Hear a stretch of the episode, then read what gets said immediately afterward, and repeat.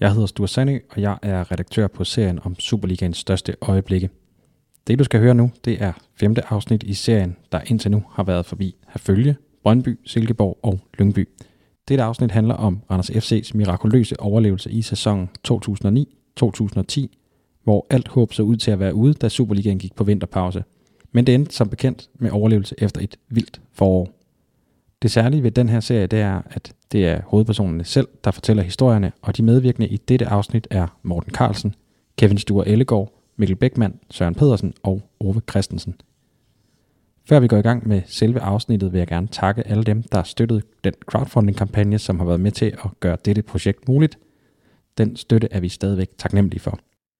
Journalisterne bag denne serie er Lasse Ørum Klinke og Anders Ryhauge. Lasse, det er ham, der lægger stemmen til de speaks, der binder historien sammen.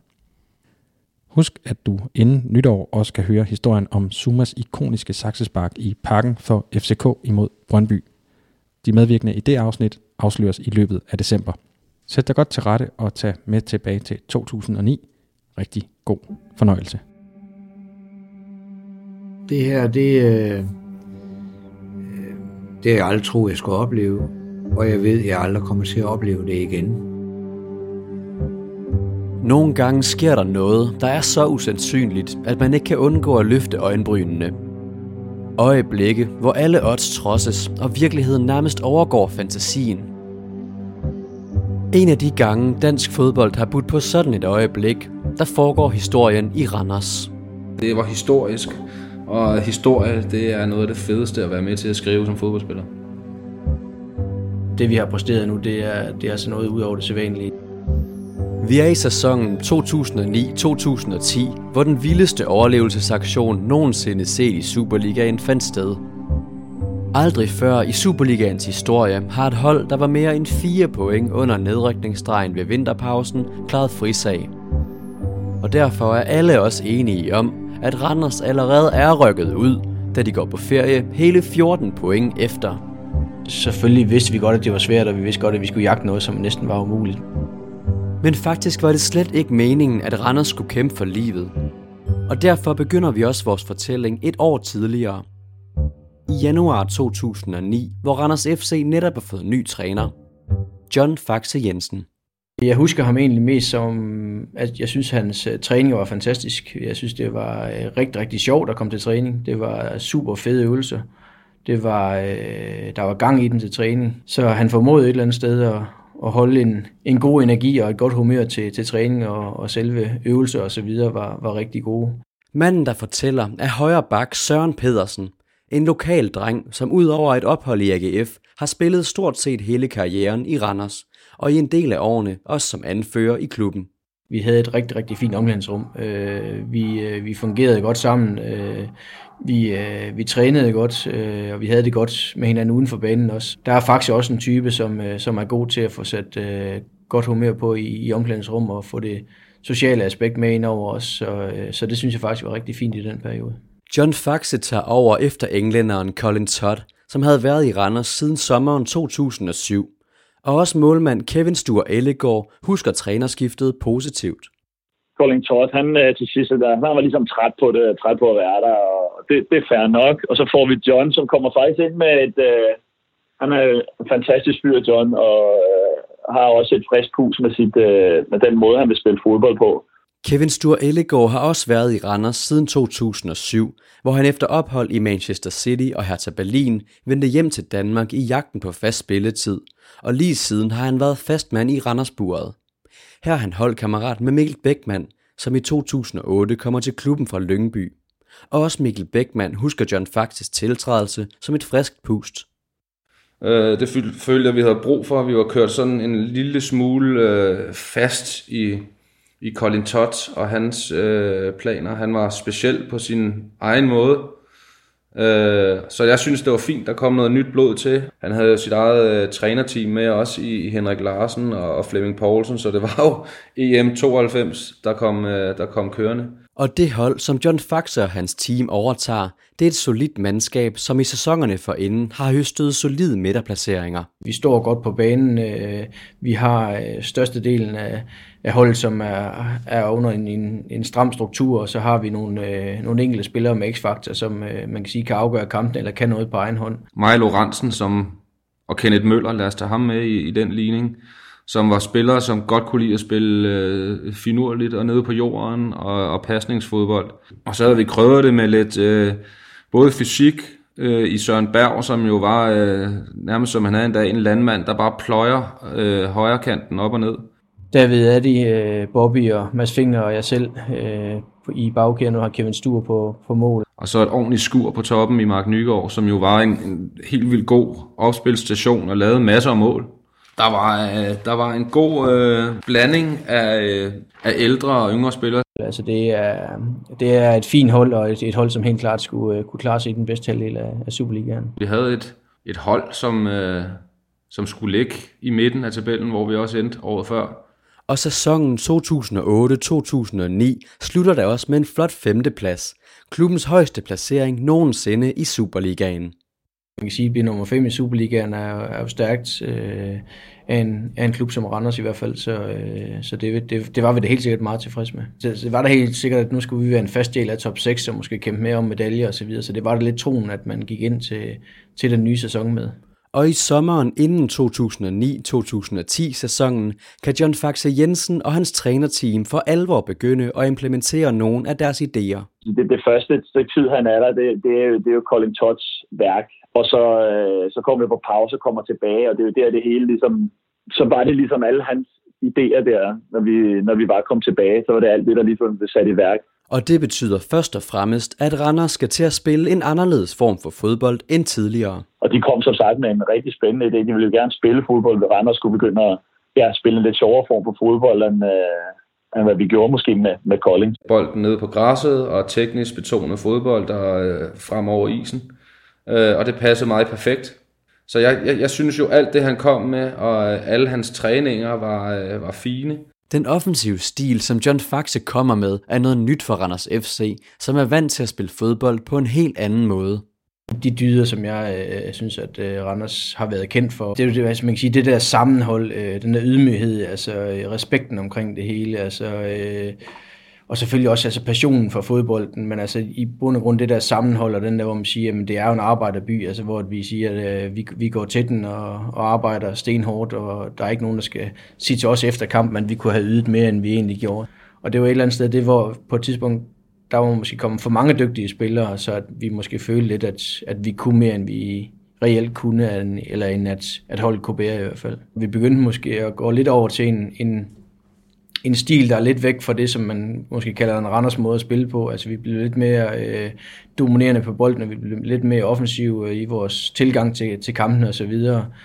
Øh, og det er nok også det, hvor man, hvis man skal kigge tilbage til det, vil sige, at vi blev måske lidt for dygtige og lidt for naive i forhold til vores tilgang til kampene. Jamen, det var jo det her med, at en, øh, en midtbanespiller skulle komme ned og hente bolden og kanterne op, og vi havde Tobias Geran, som kom, og det virker som om, det, det det køb skulle have været rigtig, rigtig, rigtig godt, men det blev overhovedet ikke godt for vores måde at spille på. Vi var jo vant til hårdt arbejde, ikke? Og Tobias han kom, og det var, altså, han kom ned, han lå hele tiden nede i baklinjen og, og skulle spille bolde op, og det irriterede folk så på.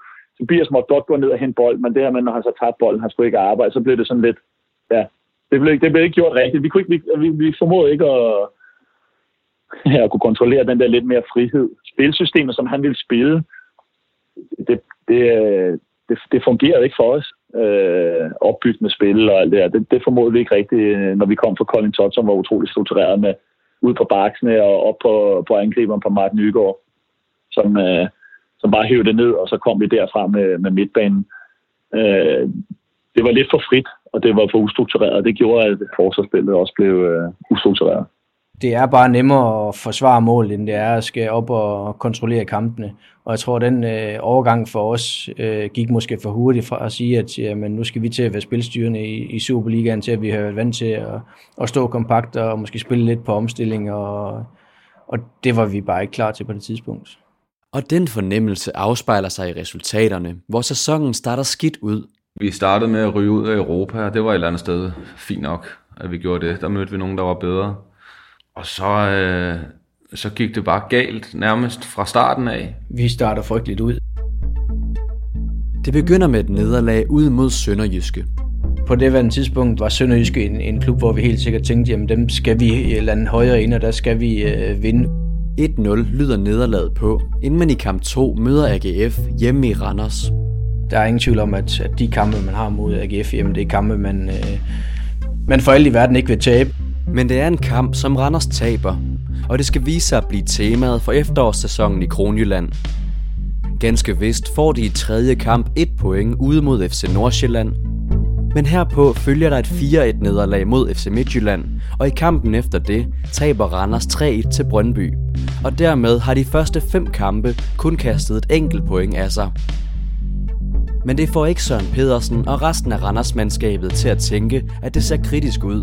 Jamen det gør det ikke, når du møder Midtjylland, og det gør det ikke, når du møder Brøndby, for det, det er jo hold, hvor man siger, at det er dygtige hold, og, øh, og skal du slå de hold, jamen så skal det være på, på en god dag, eller hvor du siger, at der, der har du lidt held eller et eller andet med.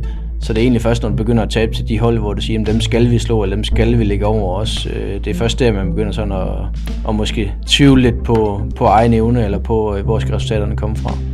Så da de næste to kampe byder på endnu to nederlag, denne gang mod OB og Esbjerg, så begynder situationens alvor at blive tydelig. Ligesom at selvtilliden rammer bunden. Der begynder vi at møde hold, som, som vi skal måle os med, og hold, som vi skal, skal kunne vinde over, specielt på, på hjemmebane. Øh, og når det så heller ikke lykkes, så begynder det jo der, hvor det siger, jamen, så, så er det sgu op i bakke. Der var intet, der lykkedes. Det var bare en, øh, en periode, der, hvor, hvor alt gik imod os. Og øh, ja, vi, øh, vi havde bare en følelse af, at, at ligegyldigt hvad vi gjorde, så, så var det ikke godt nok. Så havde de andre et modtræk. Og det blev bare sådan en ond spiral, at hver gang vi, vi kom bagud, jamen så, øh, så troede vi ikke rigtigt, at vi kunne, kunne få noget ud af det. Og det satte sig bare i hovederne på os. Det synes jeg var tydeligt. Vi følte ikke, at vi kunne, øh, kunne komme tilbage, hvis vi endelig kom bagud. Der kan man sige igen tilbage til den måde, som Randers FC gerne vil spille fodbold på. Jamen, øh, vi er måske bedst, når vi er foran og kan stå, øh, stå godt tilbage og spille på omstilling, hvor når vi kommer bagud, vi skal måske op og... Øh, og angribe noget, og stå måske ikke så kompakt, som vi ellers vil gøre, der har, der har vi bare været sårbare på det tidspunkt. Når man bliver ved med at komme bagud, jamen, øh, så bliver bjerget bare højere og højere. Det er okay at komme bagud i et par kampe, det kan man ikke undgå. Men når det stort set var hver evig eneste gang, vi gik på banen, hvor vi øh, var nede med handicap 0-1, så tænkte vi, at, øh, at, at, at det kan ikke lade sig gøre at komme tilbage. Og det var vi ikke gode nok til at takle det et eller andet sted falder jo både tilbage på, på spillerne, at vi ikke var gode nok til det, og så må vi også bare sige, at det faldt tilbage på et trænerteam, fordi det er også et, øh, en af deres opgaver, når de har et hold, at kunne sætte dem op til at øh, få banket noget selvtillid ind i, i nogle, øh, nogle hoveder, som hang lidt, øh, og det var de heller ikke gode nok til. Og også fra ledelsesgangen kunne spillerne mærke presset for at skabe resultater. Vi havde også en, en direktør og en sportschef, der var rødglødende, hver gang de kom ned i, i omklædningsrummet. Og øh, jeg ved heller ikke om, om, hvordan jeg synes, de taklede en dårlig periode. Den synes jeg egentlig ikke, de taklede specielt godt, fordi det var... Øh, øh, der var nogle episoder dernede, hvor øh, de nærmest rev hovedet af folk, øh, hvis, hvis ikke der snart skete noget. Vi havde nogle øh, episoder også, hvor, hvor jeg kan ikke huske, om PT også er med dernede, Peter Christiansen, men Jacob er nede og skal ud, og det, man kan sige sådan her, sker det en gang og sådan noget, så er det okay. Fordi det, det er jo klart, at alle har følelser med, det er det, der er så fedt i fodbold, ikke? eller i sport, det er, følelserne er helt ude på tøjet. Og han sidder selvfølgelig og skal snakke med sponsorer, der skal lægge penge og ting og sager, det forstår jeg ud, det forstår man. Men i princippet så rollefordelerne, når der er så mange kasketter på, så man, det skal du ikke have. Fordi så, det er jo, træneren skal jo give os den skideball. Så, så det blev lidt forkert, for det blev for mange gange. Det var ikke den ene gang, hvor man siger, okay, det er fint nok, han, øh, han er fandme også engageret. Øh, det, det, det var for mange gange, og det var for usagligt. Den kritik, der kom, det var bare usagligt. Det var overhovedet ikke konstruktivt. Der er en, øh, en episode, hvor vi øh, taber på hjemmebane, hvor øh, både direktør og sportschef og træner osv. kommer ned, og øh, der får vores, øh, vores gode højre bak, Allan Olsen, simpelthen et, et møgfald, hvor, øh, hvor der begyndte at være lidt lidt ond stemning dernede, fordi der blev de meget, meget personlige. Han havde været, været ude og give et kram til sin kæreste, som var kommet op og følge ham. Øh, og det synes de simpelthen var så dårlig stil, efter man havde tabt en fodboldkamp. Og det, øh, det blev så personligt, så, øh, Så folk blev oprørte og, og begyndte at gå i, i mundhuggeri med hinanden, med direktør, sportschef og træner osv., hvor der var en 3-4 spillere, som ikke gad at finde sig i mere. Og øh, det var sådan lidt der, det begyndte at, at skille helt fra hinanden, synes jeg. At, øh, at man ikke holdt sammen, men, men der var nogen på den ene side og nogen på den anden side, og hvem havde ret, i stedet for at få snakket det ordentligt ud som voksne mennesker. Og splittelsen begynder også at komme til udtryk over for John Faxes taktik, hvor flere begynder at tvivle på projektet.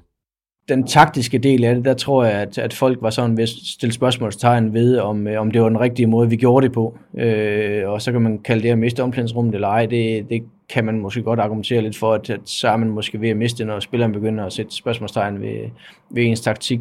Måden man taber omklædningsrummet på, det bliver så, at så folk, går og snakker og øh, man hører ikke rigtigt på de taktiske ting, og man hører, altså, man hører halvt og gør lidt sin egen ting, og så bliver det jo, at der er nogle spillere gør sådan, og andre spillere gør sådan, og trænerne at det skal være sådan, og så der bliver alt for mange meninger, i stedet for at vi alle sammen trækker i samme retning. Så der var sådan en, hvor vi skød til alle sider, i stedet for lige øh, individuelt kigge sig selv i spejlet, og så sige, jamen så lad os hanke op i, i mig selv først, og så må jeg tage de andre med bagefter. Og det var der ikke rigtig nogen, der gjorde. Altså vi, øh, vi bevægede os lidt mere væk fra hinanden, end, end vi samlede os. Taber du omklædningsrummet, så er det meget, så er det meget, meget svært. Øh, det tror jeg næsten ikke, det kan lade sig gøre. Og John Faxe har formentlig også kunne mærke, at der efter seks nederlag i syv kampe skulle ske noget. I hvert fald tager han Randersmandskabet med på tur. Så valgte han, at vi skulle på en overlevelsestur for at få rystet det hele sammen. Jeg ved ikke, om det var hans sidste desperate forsøg på at, på at redde sig selv eller redde holdet. Øh, og det synes vi egentlig var okay, at, øh, at vi skulle det. Og øh, vi lavede en teambuilding-tur, hvor vi skulle sejle i, i kano over, over Gudenåen i, jeg ved ikke, 30 kilometer, øh, og lave alle mulige forskellige ting, hvor det skulle ende med, at vi alle sammen stod sammen og hjalp hinanden og så videre, og i stedet for endte det i, øh, i nærmest en mindre skandale og øh, med en overnatning ude i skoven, hvor der blev sagt nogle øh, forskellige ting ved et lejrbål, øh, som ikke var specielt savlige. Der bliver sagt ting og sager øh, på turen, som øh, nogle, folk, mås- øh, nogle af spillerne måske ikke skulle høre, øh, og det gør, at de bliver demotiveret, og det blev sådan lidt, ja, så fuck ham, eller så fuck det. Og... Det endte desværre som den modsatte effekt, at vi gik væk fra hinanden, og øh, Faxe tabte det sidste af det omklædningsrum, han havde tilbage. Jeg tror at stadig, der var mange. Jeg havde stadig en god fornemmelse for, øh, for det, han lavede. Men der tabte han øh, sådan toppen af, af hierarkiet. Det blev ikke den her, den her team spirit, som, øh, som er utrolig vigtig at have et hold. Og det er ikke kun uden for kridtstregerne, at der bliver taget forskellige metoder i brug for at forvente bøtten. Også i startopstillingen bliver der eksperimenteret, hvor flere og flere af de prominente navne ryger en tur på bænken. Både Mikkel Bækman, Kasper Lorentzen og Tobias Gran må i flere kampe starte ude, og også Kevin Stur Ellegaard bliver sat af. Lige pludselig så skal der bare ske noget, kan man fornemme, og ja, der var nogen, der skulle gøres til Sønderborg. Jeg skal helt ærligt om, jeg havde ikke mit bedste, øh, bedste halve år, men det var ikke sådan, at jeg stod og kastede bolden ind i, i eget mål forskellen på, at målene havler ind, og man laver drop som målmand. Der er stor forskel. Og så skal man huske, at organisationen, den hjælper utrolig meget målmand også. Og der er det, som jeg siger, der, der er den organisation, som var før, den var der bare ikke. Og det gør, at lige pludselig så havner man i nogle andre situationer, eller nogle mere unaturlige situationer, og så bliver redningsprocenterne bare mindre. De defensive, de bliver måske ikke beskyttet helt på samme måde, som vi har været vant til, og, og den måde, vi gerne vil spille på, så, så er det klart, at så er det måske ofte forsvaret, der kommer til at se, se dumt ud i, i situationer, hvor det måske er midtbanen eller angriberne, der måske skulle have støttet de, de defensive øh, spillere også øh, i de situationer. Så lige pludselig så, så, så skulle der bare ske noget, og så skulle jeg lige pludselig ikke spille. Efter at have stået i Randersmålet i de foregående 48 Superliga-kampe, er Kevin Stor Ellegaard i sæsonens 8. kamp, en hjemmekamp mod AB, henvist til bænken.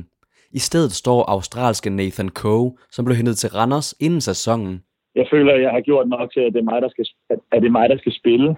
Så jeg føler, ja, jeg føler mig tro på, at jeg forstår ikke, hvorfor jeg lige pludselig skal være søndebuk. Og efter kampen mod AB, som Randers taber 3-0, bliver Kevin Stur Ellegaard af medierne spurgt ind til situationen på målmandsposten. Jeg bliver spurgt på et tidspunkt, synes du, at du skal stå? Så siger jeg, ja, det synes jeg. Altså, jeg respekterer Johns beslutning, men I spørger mig, om jeg føler, at jeg er en bedre målmand, så siger jeg, jamen, det synes jeg. Det er min mentalitet. Det, det, det, kan, det kan jeg ikke se det store i.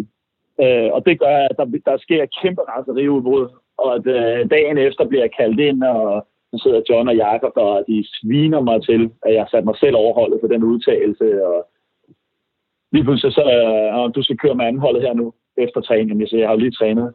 Ja, du skal køre med anholdet, du skal, du skal sidde på bænken på anholdet i en, re, en reserveholdskamp mod OB på udebane. Så få timer efter, at han for første gang i to sæsoner starter ude i en Superliga-kamp, sidder Kevin Sture Ellegaard pludselig i en bus mod Fyn for at sidde på bænken i en reserveholdskamp. Alle sammen siger, hvad fanden er der foregår? Hvorfor er du med her? Og hvad, hvad nu? Og hvad sker der? Hvorfor? Og så siger han bare, jeg ved det ikke. Så siger han, det, de sagde, det var den artikel der. Så siger han, tager du pis på os? Eller hvad er det? det, det siger. Så alt, allerede der, der er alle de der spørgsmål i gang. Ja. Der er aldrig nogen spillere, der er større end klubben. Det skal lige siges 100%. Der er ikke noget, Altså, det er ikke sådan, at jeg siger, fordi at vi sidder derude, vi spiller, som egentlig burde være de rigtig dygtige spillere. Øh, fordi vi sidder der, så er det helt forkert. Det er det ikke. Men altså, der er noget, der siger mig, at der er noget, der ikke spiller. Hvis du har din stjernespiller, sidder ude på bænken, så er der et eller andet, der ikke fungerer. Altså, hvis du, du skal jo få din spil, din bedste spillere skal du jo formå at få med dig. Det, øh, det må være trænerens øh, første prioritet. Og så skal de spillere til sammen med træneren få hele gruppen med. Og så det er sådan, man, øh, man skal bygge det på. Efter kampen mod AB tager Randers en tur til parken for at møde FCK i en kamp, der byder på endnu et 3-0 nederlag. Og igen er Kevin Sture Ellegaard blevet bænket til fordel for Nathan Coe, som i kampen laver en kæmpe brøler. Der kan jeg huske, at der, der kameraet, det filmer jeg på mig. Fordi der havde været det der efter, jeg, jeg havde sagt, synes du, du er bedre, og jeg havde sagt ja. Og så da han laver den fejl i parken, der er jeg jo på hele store skærm, hvor man bare sidder og tænker, hvor er det sindssygt, at der skal være så meget fokus på det her. Jeg skal bare hen og stå i den kasse, så bliver der ikke noget problem, ligesom. Men han må blive siddende ved siden af blandt andre Tobias Gran og Kasper Lorentzen i næste kamp. En hjemmekamp mod HB Køge, som ender 1-1, og dermed giver Randers sæsonens andet point. Men det er ikke lige frem et point, der varmer. Det er der, hvor man siger, at øh, hvis ikke at man kan slå Køge på hjemmebane, jamen, så, så rykker man ned. Så det er klart, at efter sådan en kamp, der er man godt klar over, at jamen, øh, der er det rigtig skidt, så der, der er man måske nødt til at, at gøre et eller andet som, som klub. Der er i den her periode naturligt nok en del snak om John Faxes fremtid i Randers. Og efter køgekampen er sædet under ham brandvarmt. Rygterne begyndte jo også at svige, men skulle, skulle vi til at have nye træner, og skulle vi et eller andet sted som spillere være skyldige i, at, at Faxe skulle miste sit job. John Faxe får et sidste forsøg til at vende skuden. En udekamp mod Silkeborg, som bliver tabt med 2-1. Og dermed er John Faxe Jensen den 6. oktober 2009 færdig som træner i Randers FC. Vi blev samlet i omklædningsrummet, og så, øh, så blev det så fortalt, og, og man kan sige, at Faxe fik selvfølgelig muligheden for at komme ind og, og lige øh, give afsked og give de sidste, sidste på ord med. Så, øh, det er aldrig en, en sjov oplevelse, og det, det er ubehageligt, når det er en, at man har arbejdet så tæt sammen med, bliver, bliver fyret. Men øh, vi vidste jo også godt, at, at jamen, det var den vej, det gik, når, øh, når vi ikke præsterede bedre, end vi gjorde. Man har jo en skyldfølelse, fordi øh, det er jo altid nemmest at fyre en træner, end det er at fyre 10 spillere, selvom det er øh, måske de 10 spillere, der har været endnu værre end træneren. Øh, så det ønskede jeg nogle gange, man hellere kunne gøre, end bare at fyre en træner, fordi jeg synes, det, jeg synes, det er et ledt og et hårdt job at have øh, som træner. Øh, men på det tidspunkt, der var ingen anden udvej end det, og øh, det tror jeg også faktisk et eller andet sted godt vidste, at, øh, at det bare derhen af. Øh, det gik bare den fuldstændig forkerte vej. Altså, jeg er stadig den dag i dag. Jeg er vild med John, øh, og jeg snakker også med John, og han er en kanon fyr. Men øh, det fungerede bare ikke derovre, og det er jeg super ked af, at det, ikke, at det ikke gjorde. For det kunne have været fedt, øh, en fed historie og et fedt projekt. I stedet er det tid til et nyt projekt i Randers. Og i Nordjylland går der et velkendt navn i dansk fodbold rundt og har lugtet lunden. Midtjylland struglede lidt med det, øh, og det gjorde Randers også. Og jeg tænkte sådan ved mig selv, nu skal du ikke undre mig, om det er Randers, der kontakter mig. Og jeg, jeg havde det sådan lidt på fornemmelsen. Manden med den gode fornemmelse, det er naturligvis Ove Christensen. Han har tidligere været træner i blandt andet AGF, AB og Viborg, men stod i oktober 2009 uden job efter et ophold i Vejle. Lige pludselig der kunne jeg se, at uh, Jakob Nielsen havde ringe, og jeg sagde så, jamen, har I en afklaring på trænersituationen? Ja, det har vi. Uh, og, og du er nødt til at, at komme. Jamen, så overvejer jeg det, og så sagde jeg, nå ja, uh, jeg giver det en chance. Uh, jeg kan godt være med til at, at ændre øh, udviklingen. Jeg kan godt være med til at lave en turnaround, Og spillerne i Randers, de forstod godt ansættelsen af Ove Christensen. Men på det tidspunkt, der skulle vi have en brændslukker, og øh, hvem var bedre end det, end, øh, end Ove var? Han er kendt som brændslukkeren Ove, ikke? Og legende i dansk fodbold. Altså, jeg har aldrig, øh, jeg har ikke søgt de der hold, hvor jeg måske kunne gå ind og være, være brændslukker. Fordi det der med at være brændslukker, det, det holder jo ikke sådan øh, i den lange øh, bane. Vi, vi skriver ikke altid historien selv, men det er jo klart, de klubber, man er i, og de resultater, man laver, det, det definerer det jo meget. Det var jo helt naturligt at få ham ind. Øh, og det var et eller andet sted også okay for os, at der kom en, som i vist havde nogle meritter, hvor han havde gjort nogle gode ting. Jeg kender Ove for, for ungdomslandsholdet, og har altid været vild med ham. Synes, han har en, øh, en fed personlighed.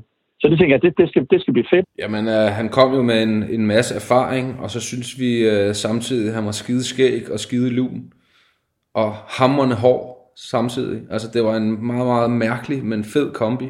Der skulle noget helt andet ind. Altså, der øh, blev i hvert fald fokuseret på det defensive stykke arbejde, der skulle lukkes af. Vi skulle satme med have en betondefensiv, fordi ellers så kunne man ikke vinde nogen kampe. Øh, så han kom ind med noget, øh, noget ny energi og nogle fuldstændig klare retningslinjer. Jeg synes, jeg har sådan lidt en, en formel for, hvordan man griber det an. Øh, den, den, den tror jeg meget på. Jeg tror, der er mange trænere, der synes samtidig, det kan være svært at sige, hvor, hvor man starter, men man er altid nødt til at prioritere. Og jeg, for mig, der er det systematik i organisationen af et hold, der er afgørende. Altså, det, det er det der med, at, øh, at tingene skal være forklaret, det skal være vist, det skal være trænet, det skal være evalueret, det skal være repeteret, og så er det forfra igen. Altså hele den der proces med at forfine det. Altså Ove er jo meget øh, klar og tydelig og, og ved godt, hvad han vil. Jeg vil gerne have et fundament på holdet. Jeg vil, jeg vil gerne have, at øh, øh, vores målmand, øh, vores midterforsvar, øh, vores centrale midtbaner, de danner en, et fundament. Ikke? Altså, det jeg tror sådan, øh, der var problem med holdet, øh, selvom Faxe han kæmpede jo en, en brav kamp med det, det, det var, at det der fundament, øh, det, det var der ikke, altså soklen var der ikke, og så begynder man at træne noget, hvor, hvor man måske arbejder med nogle offensive ting, men, men det hjælper ikke noget, når, det, når fundamentet, når soklen på huset ikke er på plads. Vi gik ikke med elastikker mellem hinanden, men det var, det var tæt på. Altså det var med at, at gå rundt på banen og, og sørge for, at øh, når der var en, der gik op på bolden, så var der tre, der gik under osv. videre. Altså den taktiske forståelse for, hvordan han gerne vil spille fodbold, den blev, den blev printet ind i, i samtlige spillere. Jeg, jeg havde sådan lidt, når vi trænede, så jeg, jeg, jeg gjorde altid opmærksom på, sådan, nu er der altså 20 minutter, venner, der er jeg lærer, og I skal undervises. Og jeg ved godt, at, øh, og det har jeg også fået skyld for mange gange, altså så, jeg stopper. Øh, jeg skælder ud, jeg flytter rundt, jeg dirigerer, altså det, det, det er sgu ikke spændende at høre på. Men jeg, jeg, jeg ved, at, at det er afgørende, og det var, det var et kernepunkt for mig. Øh, det, det er sådan nogle ting, det skal vi igennem. Jeg, jeg tror ikke, det er spændende. Det, det, det er det ikke. Det, det er jo ikke sådan træning, det er ikke underholdning. Det, det, er, det, det, det er sur indlæring. Jamen, han er, han er meget, meget grundig træner, han er en dygtig træner, han er en taktisk dygtig træner, altså han er, øh, han er krævende for, sin, øh, for sine spillere, altså han kræver rigtig meget af, af den enkelte spiller, og det kan man sige, det var måske lige præcis, hvad vi trængte til på det tidspunkt. Han ændrede som sagt noget i vores hold, hvor der var nogle helt klare ting, som vi vidste, vi skulle gøre. Altså, han kom ind til et såret dyr, hvor folk løb rundt og øh, nærmest med uden hoved, og det fik han sat på igen, så folk vidste lige præcis, hvad der sker i de forskellige situationer. Og så skulle han bare slukke ildbranden, fordi øh, det var øh, et hold i frit fald. Den første kamp, der, der var vi i Aalborg øh, og spillede 1-1, og det var vi utrolig heldige med. OB de overfaldt os, fordi vi var så skrøbelige. Og, og jeg tænkte, det her, det, det bliver godt nok øh, rigtig, rigtig svært. Det var også svært for ham at komme ind midt i en sæson. Og jeg mener, han fik en 6-7 kampe, inden vi skulle på, på vinterferie, hvor han sådan rigtig kunne arbejde med holdet. Så det var en svær periode for ham at komme ind, og det gik jo heller ikke super godt i de kampe ind til vinterferien. Vi tabte til FCK ude det er jo sådan, det kunne man godt kalkulere med. Vi tabte til Midtjylland ude. Øh, men i de to sidste kampe, øh, uden at vi spillede godt, og der jeg tror ikke, der var meget tro på os, der fik vi et uafgjort resultat hjemme mod Sønderjyske, og en sejr over HB Køge. Det var holdets første sejr i 18. runde. Og i princippet, der sejler det i den kamp også. Det, det fungerer ikke rigtig godt. Men vi kæmpede os, vi kæmpede os, til, det, vi kæmpede os til de tre point derovre. Som giver os et mini-boost til, at vi tænker, at vi kan klare det, fordi så tror jeg nok, at det var på bedre målscorer, at vi lå næst sidst i stedet for sidst. Og det var en eller anden totalt åndssvag mental ting, at vi kiggede på tabellen, og vi lå altså ikke sidst mere. Det tror jeg også kunne give en, følelse af, at øh, jamen, vi kan godt vinde kampen, men vi skal bare have en god stil, når vi kommer tilbage. Den sejr over HB Køge gav os et eller andet håb. Øh, og så kom der en vinterpause, hvor vi kunne få clearet vores hoveder. Superligaen går på vinterpause, og selvom Randers med sæsonens første sejr lige akkurat kravler over HB Køge og væk fra sidste pladsen, så ser det stadig noget nær umuligt ud. På kontoen står Sølle 8 point, hele 14 efter Sønderjyske, som ligger lige på den anden side af stregen, og med 19 point op til rivalerne fra AGF. I de foregående syv sæsoner har de to hold, der lå under nedrykningsstregen ved vinterpausen, også endt med at rykke ud af Superligaen. Og aldrig før har et hold med mere end fire point op til stregen reddet sig. Derfor er man i hele fodbold Danmark stort set enige om, at nedrykkerne allerede er fundet. Altså alle havde jo erklæret os nede, og vi hoppede jo lidt med på den vogn, at øh, det, det, det kan man jo ikke. Så, så det var jo fuldstændig umuligt, det vidste vi også godt. Det, at vi skulle klare frisag, det var slet ikke et tema. Der var øh, nogle bettingfirmaer, der gav penge tilbage allerede i vinterpausen, hvis folk havde spillet på, at vi skulle blive oppe, så ud med pengene til dem. Selvfølgelig er det ikke sjovt at få at vide, men det er sådan, at man sådan lige øh, altså sætter som note og siger, at de skal kraftedeme være løgn, og det er, nu, skal, nu skal vi vise dem, at, øh, at vi skal nok komme tilbage og, og få de penge, der skal til. Jeg, jeg var meget bevidst omkring den proces, vi skulle i gang med.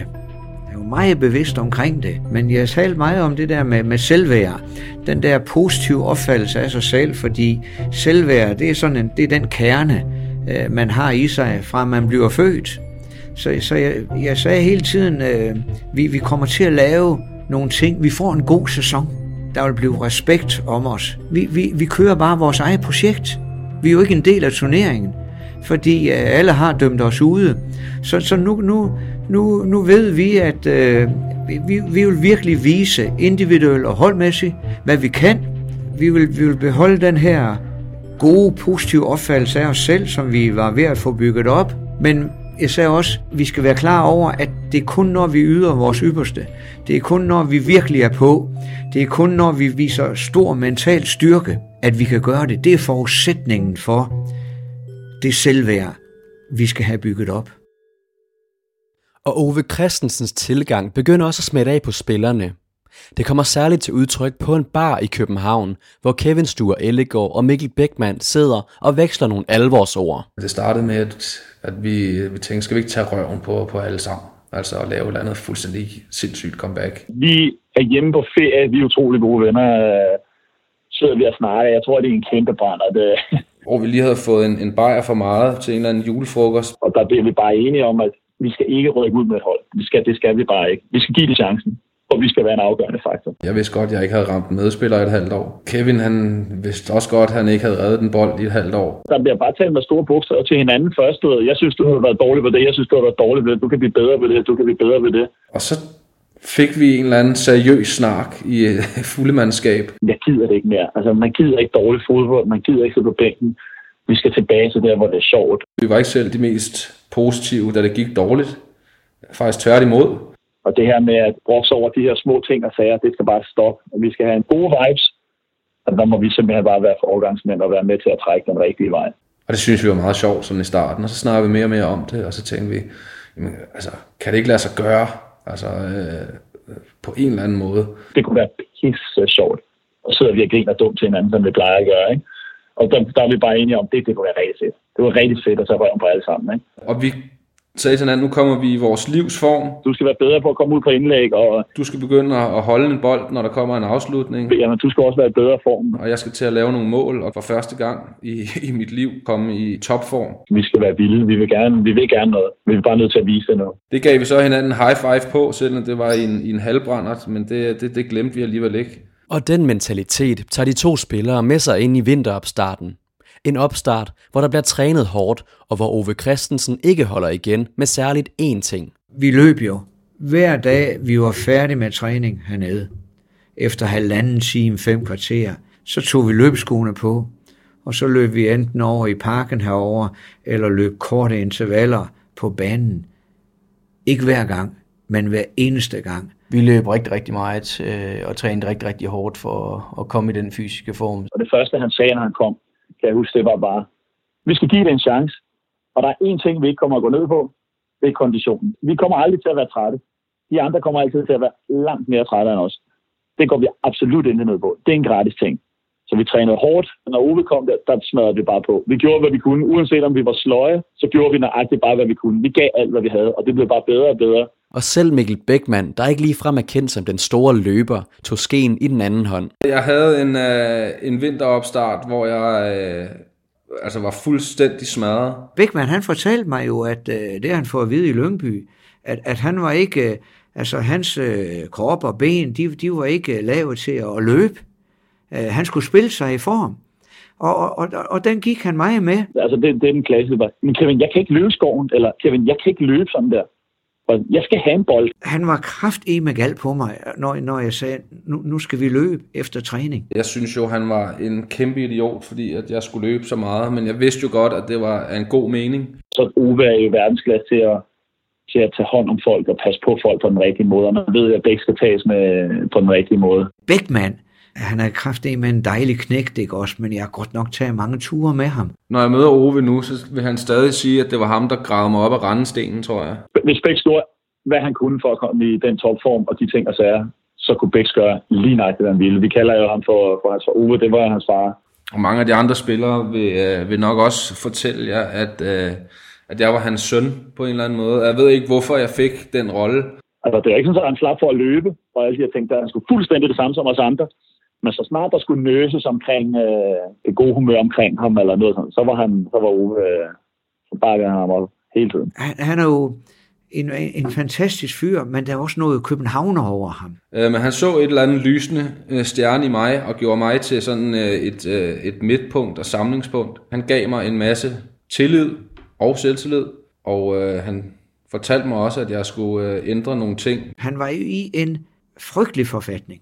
Altså, han har jo levet et, øh, elendigt liv øh, i, i efteråret, da jeg kom til. Et elendigt liv, ikke et elitært liv. Jeg havde en periode, hvor, og det var lidt igen, hvis vi kommer tilbage til, at jeg, jeg faldt med holdet, øh, så begyndte jeg også at slække på forskellige krav og forskellige øh, måder at lade op på, og øh, øh, så havde jeg sådan lidt drengerøvs mentaliteten, og øh, i stedet for at ligge hjemme efter en lørdagskamp, så tog jeg ud og hyggede mig i stedet for, og sådan nogle ting. Og det fik han også lidt ændret på øh, med mig, og, øh, og jeg blev gjort til, til et omdrejningspunkt, og det var, øh, det var godt for mig at få en, der troede på mig. Han kunne jo ikke udfolde de ting. Han er jo en intelligent spiller. Han har en sublim teknik. Han er også en klog spiller. Øh, og øh, han er, han er spillet kant, han har sådan haft lidt forskellige, men jeg var ikke i tvivl om, at Beckmann var den, der skulle spille i, øh, i mellemrummet øh, med sit gode overblik. For i den stramme struktur med fokus på defensiven, som Ove Christensen implementerer i Randers, skal der selvfølgelig også laves mål. Og her spiller individualisterne på holdet en stor rolle. Fundamentet var alt det klassiske ned bag, og så var det derfra, var det x-faktor for forskellige spillere, der gjorde udslaget i kampene. De individuelle ting kan ikke stå alene. Det relationelle, det holdmæssige kan heller ikke stå alene. Men det at få lavet et taktisk og strategisk fundament på et hold, hvor netop individualisterne kan trives.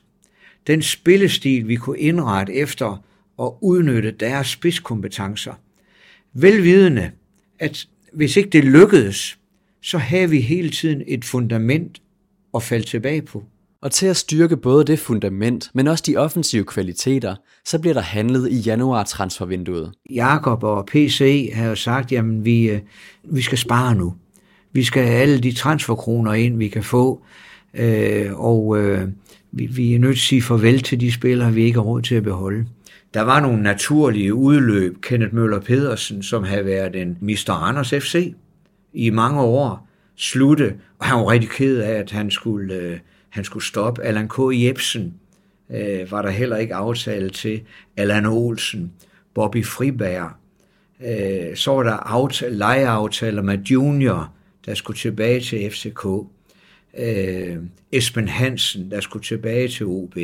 Men det er selvfølgelig ikke kun spillere, der ryger ud. Der bliver også hentet et par solide forstærkninger til Randersholdet. Vi fik bare nogle markante øh, spillere og øh, personer ind, som passede sindssygt godt til os på det tidspunkt. Øh, Søren Jensen kendte jeg fra Viborg, men det var PC, øh, som, som, øh, som kom og sagde, vi laver en aftale med, med Søren Jensen. Det, det, det var PC's værk. Men der fik vi nogle spillere ind, som var bedre til at forsvare et mål, også en Eholm i stedet for en, en Bobby. Eholm, det var også en aftale, som, som PC og Jakob havde lavet. Jeg kan huske, at vi havde en ting med nye spillere, der kom, skulle de også synge en sang for os alle andre.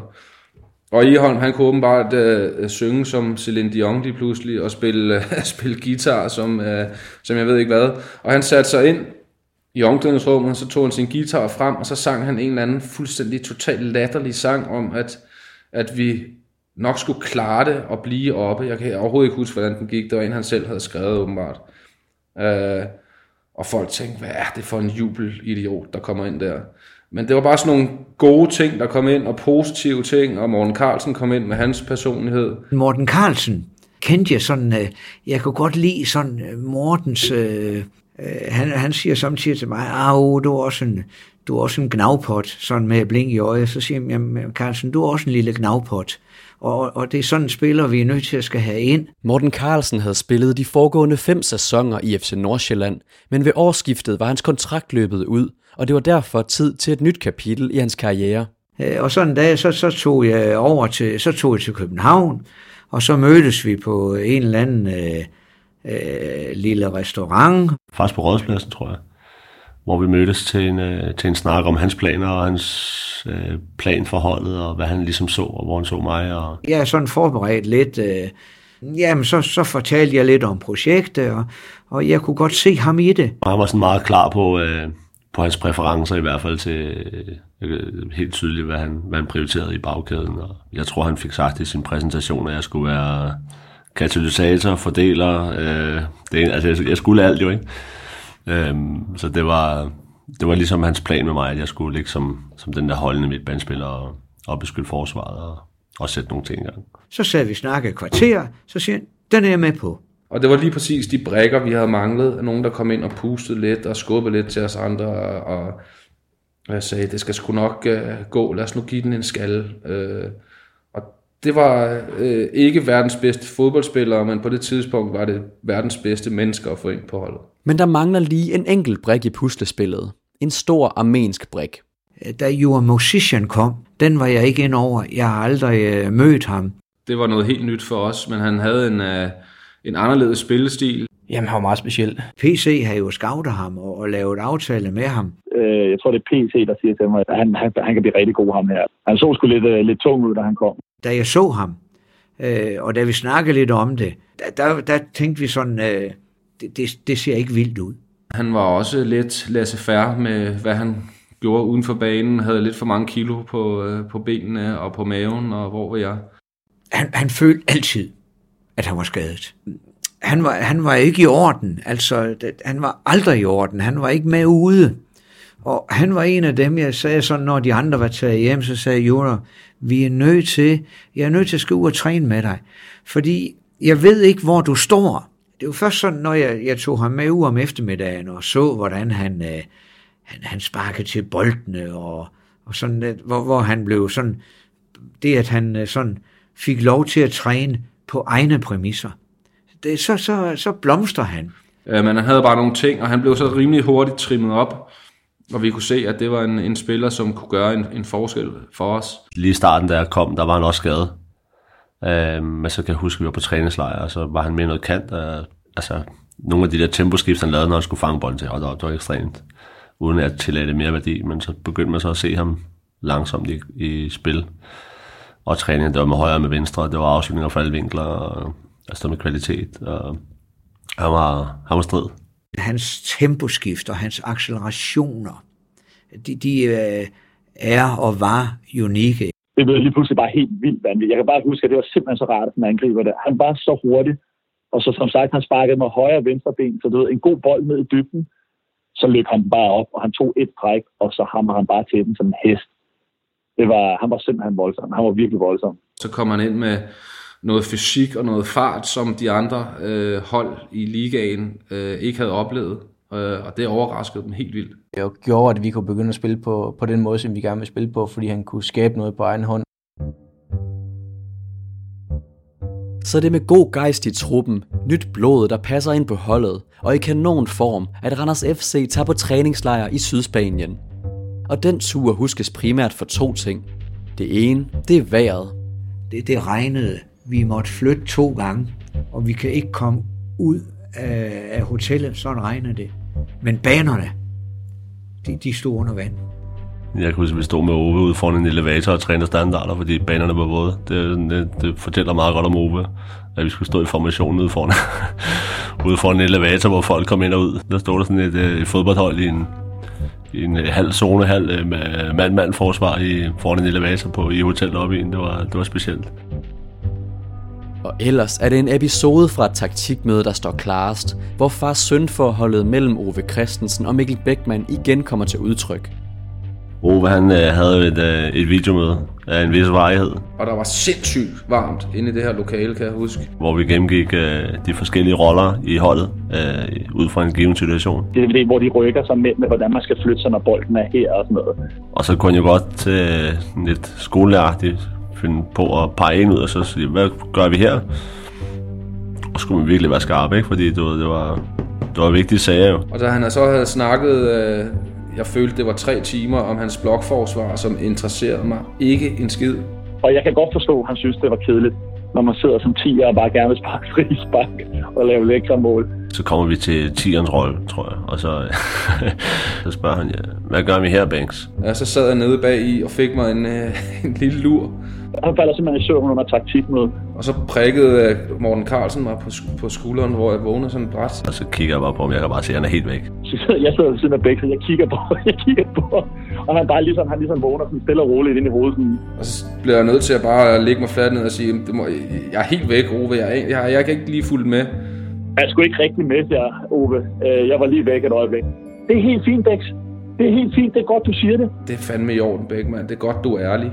Og så begyndte de andre at flække af grin. Vi andre, vi må blive reddet midt over, jeg fortæller, hvis vi havde sovet. Men Bæk, han må bare gerne sidde og sove under mødet. Det er godt, du er ærlig, Bæk. Det er fint. Og derfor fik han jo så det her øh, øh, prædikat, at det var min, min fodboldfar. Fordi ligegyldigt hvad jeg gjorde, om det var rigtigt eller forkert, så var det bare godt i Oves øjne. Vi synes jo alle sammen, han var fed, en, en vild fed karakter. Han var, øh, han var så medlevende. Øh, det var sådan havde kærlighedsforhold, fordi nogle gange synes man, at han var en kæmpe klovn. Øh, men alligevel så var han så lun og god. Du, du grinte med ham på en eller anden måde, ikke af ham. Så han var utrolig med det her øh, mandskabspleje. Så det var bare lynhurtigt den her, den her fornemmelse af, at ham her ham vil jeg dø for. Jamen jeg ved sgu ikke, men man får bare en eller anden øh, følelse af, at han vil en det bedste. Men man gør de ting, han gør, fordi man, man kan mærke, at han har hjertet med i alt, hvad han gør. Det mærker man bare fra første øh, minut, man møder ham. Jeg har det jo sådan lidt med spillere, at for mig, der er det jo ikke sådan et redskab, jeg får stillet til rådighed. Øh, for mig, der, der er det der med spilleren, det, det er jo lidt som et... Øh, et forældreskab. Altså man, øh, man, bliver, man skal jo være sådan en person, som, som er der til at holde dem lidt i ørerne, når det går godt, men også give skideballer, når det går dårligt. Være der også sådan, hver gang man har haft en samtale, også sådan spørge lidt til det personlige og lidt til det private, sådan at man viser øh, naturlig og, og sand interesse for dem, øh, også for deres liv. Og, og det tror jeg var, var lidt vigtigt med, med det her hold. Altså, man ved jo godt, at, at spillere, de, øh, de lever af ros, de lærer af, af ris, lærer af kritik, men, men de dør af ignorering. Han er utrolig overbevisende, og det tror jeg var en, en stor del af det, der skete. Ikke? Altså, han fik hele holdet med med det samme, men hans, hans entusiasme, den er simpelthen så smittende. Så det er et top-tunet og motiveret Randersmandskab, der i begyndelsen af marts tager hul på en mission, som de godt ved er mod alle odds. Det var sådan lidt den uh, gængse holdning, at uh, jamen, Randers FC de er, de er rykket ned, så vi skal bare finde ud af, uh, om de rykker ned som sidste eller næst sidst. Så, uh, så der var, der var ikke mange, der troede på os på det tidspunkt i hvert fald. Selvfølgelig vidste vi godt, at det var svært, og vi vidste godt, at vi skulle jagte noget, som næsten var umuligt, men det, det tændte jo også en eller anden ild i, øh, i alle spillerne et eller andet sted, så lang tid, at, at det var statistisk muligt at, at klare den, jamen så, øh, så følte jeg et eller andet sted, at vi havde gang i noget, som, hvor man kunne mærke, at det, det kunne faktisk godt lade sig gøre. Når man spiller topfodbold, så det eneste, man skal prøve på, det er at skrive historie. Øh, og det snakker vi meget om, at skal vi ikke for fanden bare øh, prøve at skrive historie og lave det vildeste comeback. Og det havde folk en tro på, og en... Øh, også en evne. Vi vidste jo godt, at vi var til meget mere end det her. Vi havde jo masser af dygtige fodboldspillere, som ikke skulle ligge dernede. Så vi vidste jo godt, at vi havde øh, talentet i truppen, men vi havde også en samlet gruppe, som for første gang i hele den sæson var en samlet gruppe, og ikke begyndte at skyde fra alle sider og gå væk fra hinanden. Vi, vi blev som en samlet gruppe. Den gruppe og den, øh, det, det omklædningsrum, vi havde, det er det, det bedste og mest unikke omklædningsrum, jeg har været i i hele min karriere og der var en eller anden tyrker tro, jeg ved ikke, hvor fanden den kom fra, men den var der. Øh, og det, derfor irriterede det også, at vi ikke kom fra land med en sejr, hvor vi, øh, hvor vi spillede sindssygt godt. For forårssæsonen starter ud med 0-0 ude mod Esbjerg. Altså, vi havde et hav af chancer. Jeg tror også, de tænkte, at det i en bare var Randers. Øh, der så man sådan tegningerne til det, og Jura havde kæmpe chancer. Altså, det var en kamp, vi skulle have vundet. Så, øh, men der så man lidt den der geister spirit.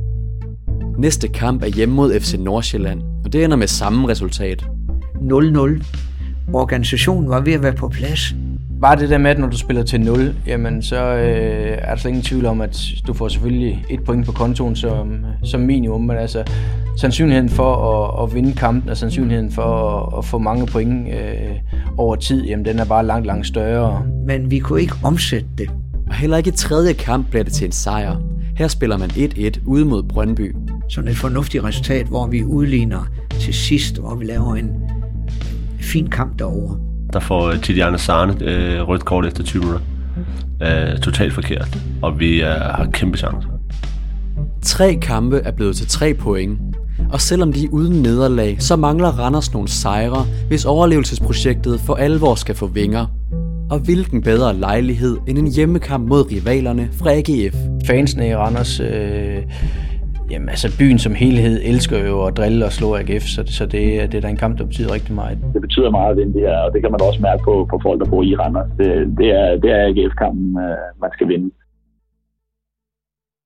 Der er nogle kampe, der, der definerer tingene. Den første må AGF definere hele vores sæson, fordi øh, AGF har været klart bedst i første halvleg, ført 1-0 på noget ud af ingenting. Dårlig præstation, lidt sådan tilfredshed med, at vi øh, har været i Brøndby og, og, og få uafgjort. Det var sådan, nå ja, vi er bagud 1-0, men øh, vi kan heller ikke vinde alle kampe. Sådan, den der, det kunne jeg godt mærke. Der var jeg klar over, at øh, nu mistede vi momentum. Nu, nu var der ikke mere i det. Og så siger jeg til øh, Elstrup, nu, nu, må du, øh, nu må du bære over med, med det sprog, der bliver talt. Nu, nu sætter jeg mig selv på spil. Og han tænker, altså, det, det er sgu ligegyldigt, øh, hvad det er, jeg får sagt. Øh, det, det er mere måden, jeg får det sagt på. Øh, og det, det, det her, det, det skal fænge, hvis den her sæson, hvis vi skal være en del af den sæson, hvis øh, alt det, vi har løbet og lavet i januar, februar og marts, det øh, skal have nogen mening, hvis det trods og hvis den øh, styrke, øh, som vi har bygget op, øh, den skal bære os igennem, så har vi 45 minutter. Hvis ikke vi består i de 45 minutter, så er det slut. Man ved godt, når han er i det humør, så, øh, så er kasketten ved at flyve af ham, fordi han har, øh, altså, han har et sindssygt temperament. Han bliver vanvittig. Han har jo, han har jo principper, så han kan blive vanvittig den, en lille mand, hvis man kan sige det sådan, ikke sådan, sådan en tynd mand, men han, er, han, kan, han kan simpelthen markere sig. Han er virkelig, man forstår virkelig, når han ikke er tilfreds. Man kan bare mærke, at han ikke er tilfreds. Altså, når du, og du kan ikke lide, når han ikke er tilfreds. Du kan ikke lide at gøre ham skuffet. Der går du lynhurtigt ind af dig selv og finder ud af, at det der, det skal bare ændres. Ikke? Og det, det, det, det, han, det, det, det, det, han skaber. Han skaber simpelthen en vilje for, for at arbejde for ham.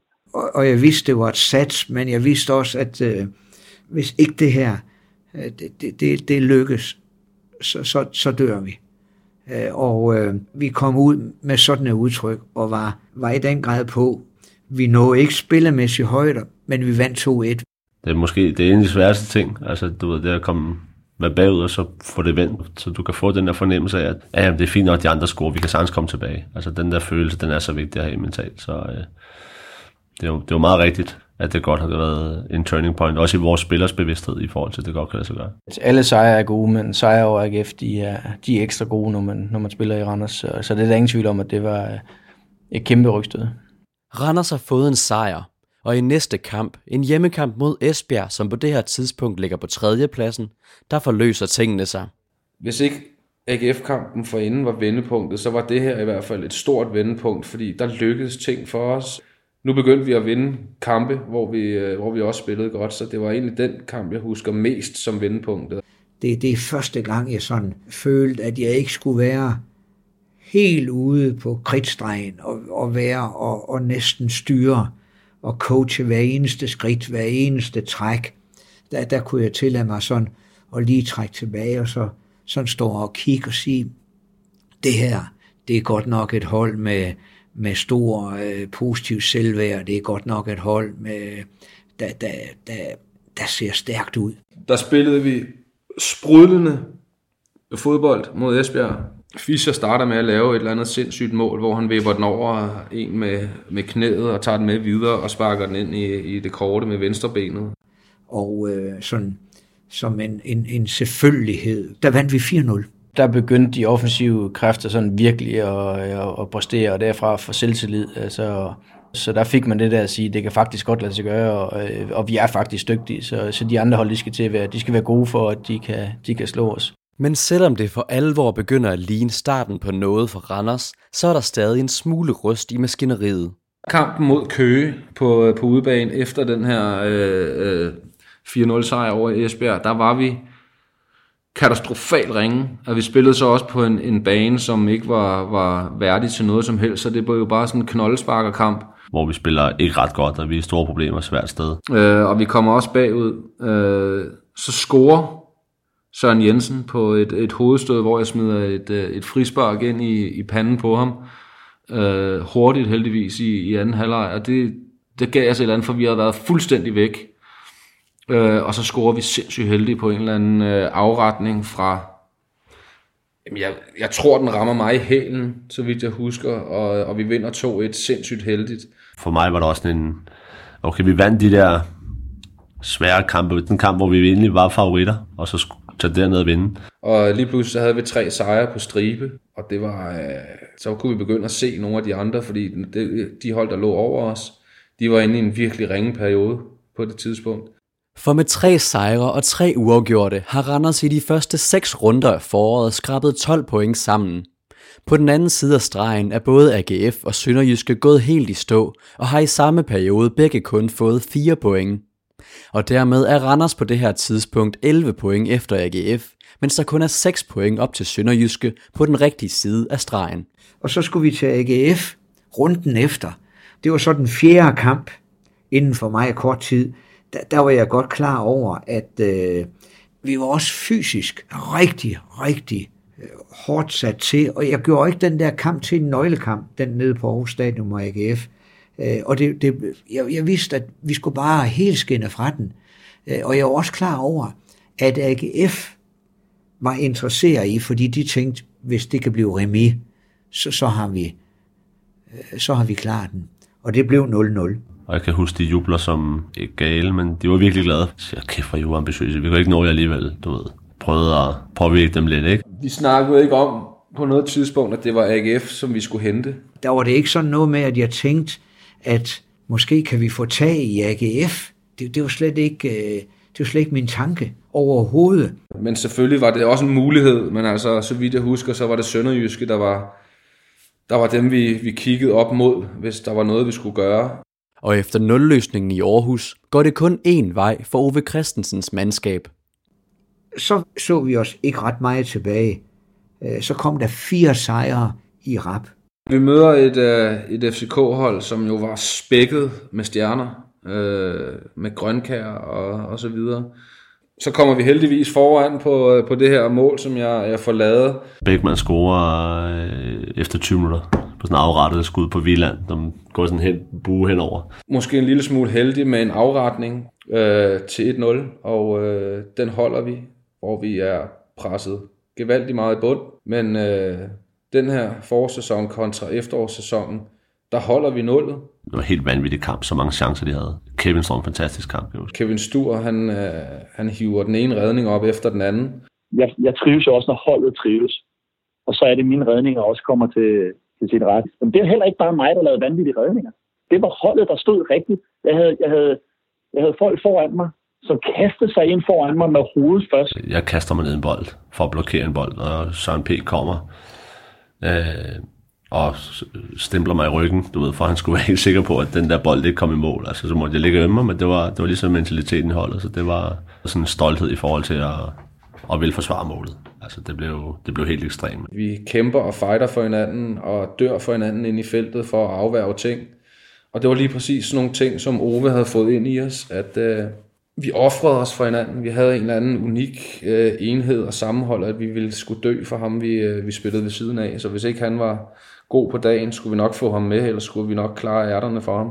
Da vi vinder den kamp over FCK, der tænker jeg stor øh, personlig tilfredsstillelse med, så langt vi jo kommet med holdet. Det er jo også der, hvor du så efterfølgende siger, altså, når, når vi kan det, jamen, øh, så er der jo ikke nogen, vi ikke kan slå. Øh, og så begynder man også at lægge tre og tre sammen og sige, jamen, så, så når vi det også. Så vi skal bare fortsætte. Og fortsætte, det gør Randers. Næste kamp er en udekamp mod Silkeborg, hvor offensiven igen sprudler. Jeg får en aflevering ud på venstrekanten fra vores målmand, og så driver jeg den lidt frem og kører ind centralt. Og så tænker jeg, nu tager jeg kraftet bare og prøver at se, hvor langt jeg kan komme. Det er jo, det er jo helt vildt, at han ude fra sidelinjen, jeg tror, han dribler en 4-5 mand. Og så øh, laver jeg sådan en halv sparkefinte og tager den med bagom mit øh, venstre støtteben. Og den er der åbenbart to forsvarsspillere, der, der hoppede på begge to. Og så kom jeg fri og, øh, og sparker den ind. Altså helt vanvittigt lavet, men det var også en, et symbol på den forvandling, han gik igennem. Det var både assist og mål, som, øh, som gik min vej på det tidspunkt. Og øh, som sagt, alt hvad jeg rørte ved, blev, øh, blev nærmest godt. Og det, øh, det var hele holdet. Alt hvad vi gjorde, det var stort set rigtigt.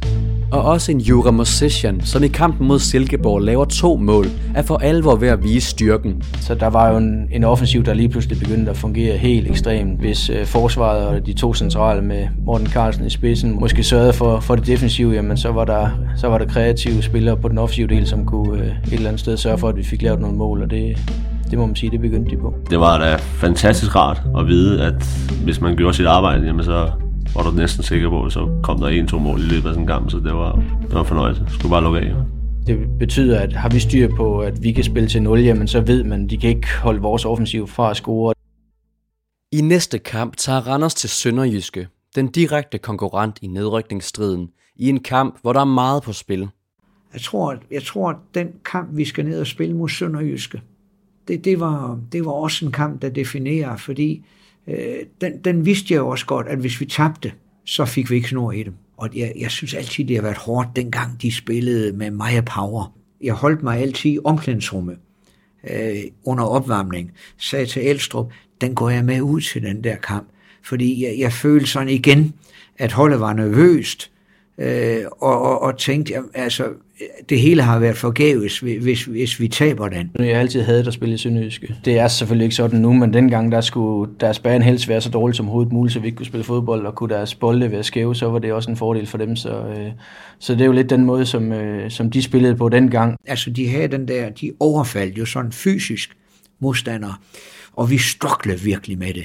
Vi struglede virkelig med det, og vi var i den grad under pres. Og sådan, da, da vi virkelig har modstået og siger, det her en point, det kan vi godt leve med, så, så scorer vi alligevel øh, i slutminutterne ved Anders Eholm på et hovedstød.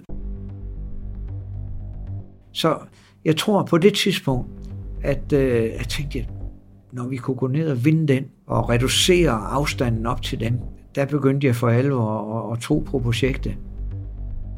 Og der er god grund til at tro på projektet for Ove Christensen. For med sejren over Sønderjyske ligger Randers FC nu i en situation, hvor de med en sejr mod FC Midtjylland i næste runde kan spille sig over nedrykningsstregen for første gang i sæsonen. Og den mulighed, den lader Randers ikke passere. Og der var vi bare, vi kørte dem over.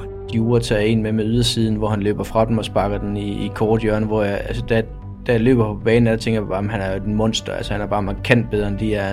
Han var jo et, et monster. Altså, han laver øh, to mål hjemme mod Midtjylland, hvor han også bare tramper igennem øh, deres forsvar. Øh, så han var bare en bjørn at have løbende derop. Øh, han var jo helt vildt vigtig. Det betyder også, at jamen, de andre har så meget fokus på ham, at det giver måske også en Bækman, en Lorentzen, en Berg øh, lidt mere plads, end de ellers ikke vil have haft det, så, øh, så er de heller ikke sjove at have med at gøre. Så, øh, så der er ingen tvivl om, at, at det, at de lige pludselig skulle til at holde så meget op med Jura, som de gjorde, det, det gav bare nogle muligheder for, for holdet. Det var også en af grundene til, at jeg kom til at shine, fordi han tog så meget opmærksomhed, og så fik jeg noget andet rum. Det var sådan en serie af fire sejre. Der overhaler vi både AGF og Sønderjyske, så vidt jeg husker. Lige pludselig så, øh, så kom vi over stregen. Nu er vi der lige pludselig, og nu er det lige pludselig dem, der skal til at, øh, at hente os øh, og gøre det bedre end os, for at, øh, at de ikke rykker ned.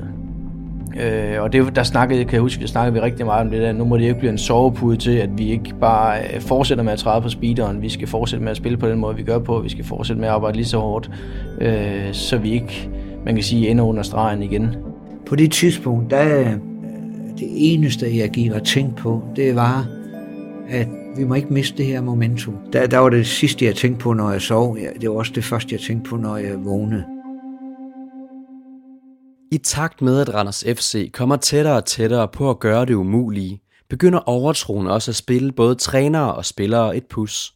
Så jeg tror, du kan spørge hver enkelt spiller, så havde de et eller andet, hvor det siger, at øh, den fodboldstål skulle bindes først, eller den benskin skal i først, eller de underbukser her skal på, eller et eller andet. Øh, der var et eller andet specielt, hvor vi alle sammen havde et eller andet at sige, at vi vinder, hvis vi gør sådan her.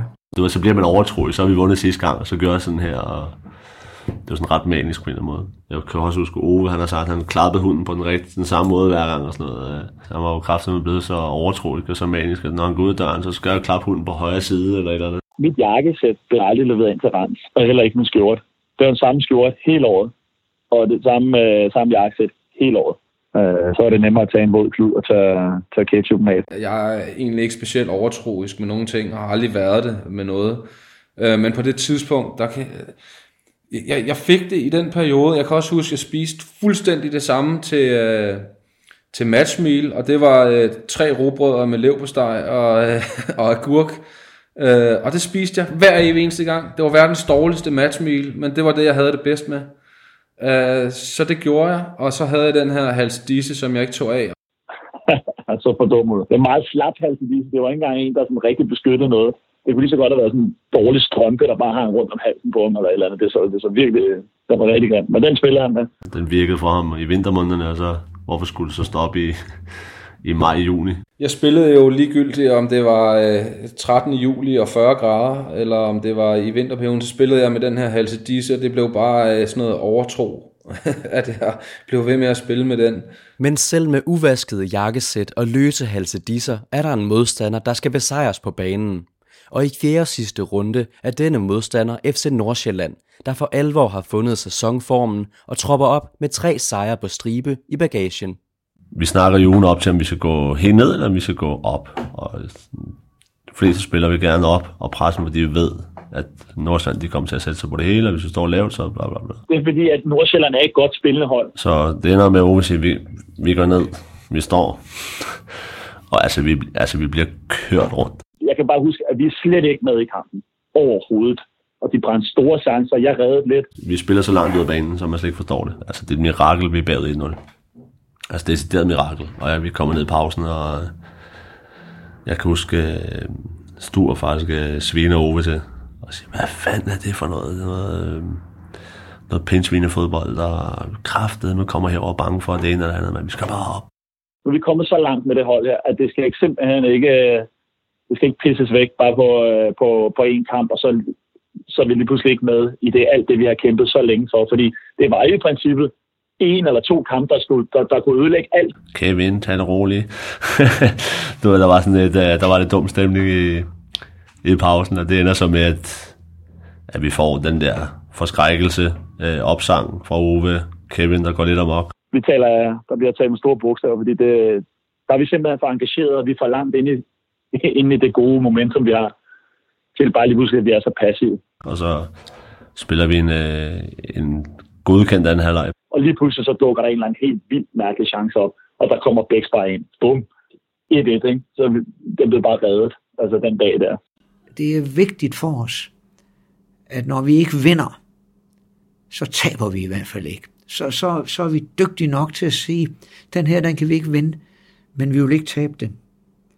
Og så var vi stadigvæk, øh, så var vi stadigvæk i puljen. På det tidspunkt havde vi så efter den der kamp i, i Nordsjælland, havde vi, øh, hvad havde vi, 34 point. 34 point var vi kommet op på.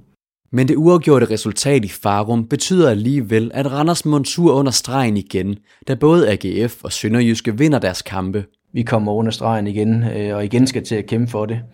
Så fra at gå til, at vi har hentet helt vildt meget på de to hold, og, og, og kunne se os selv over stregen, til så næste runde igen, fordi vi bare i gåsøjne spiller uafgjort, og de to andre vinder lige pludselig.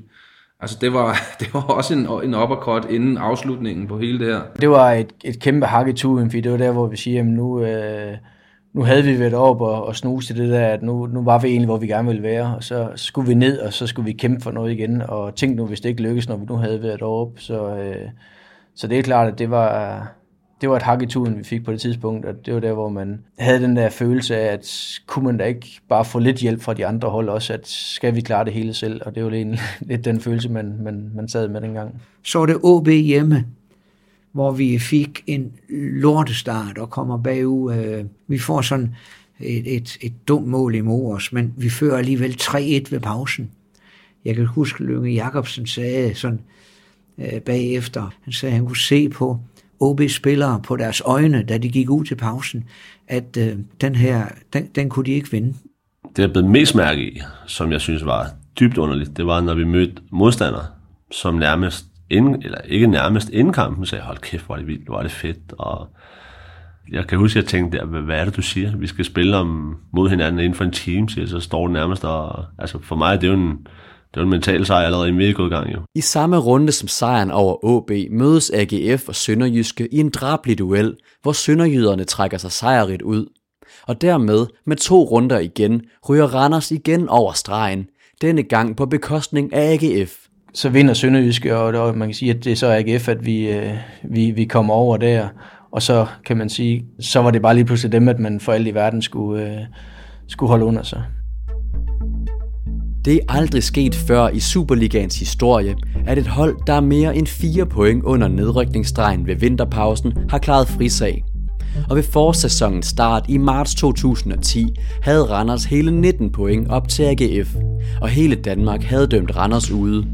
Men nu, to måneder senere i starten af maj, kan Randers i næst sidste spillerunde fuldføre den umulige mission. Hvis AGF ikke får alle tre point mod FC Nordsjælland i Farum, kan Randers med en sejr på udebane mod OB sikre sig overlevelse i Superligaen.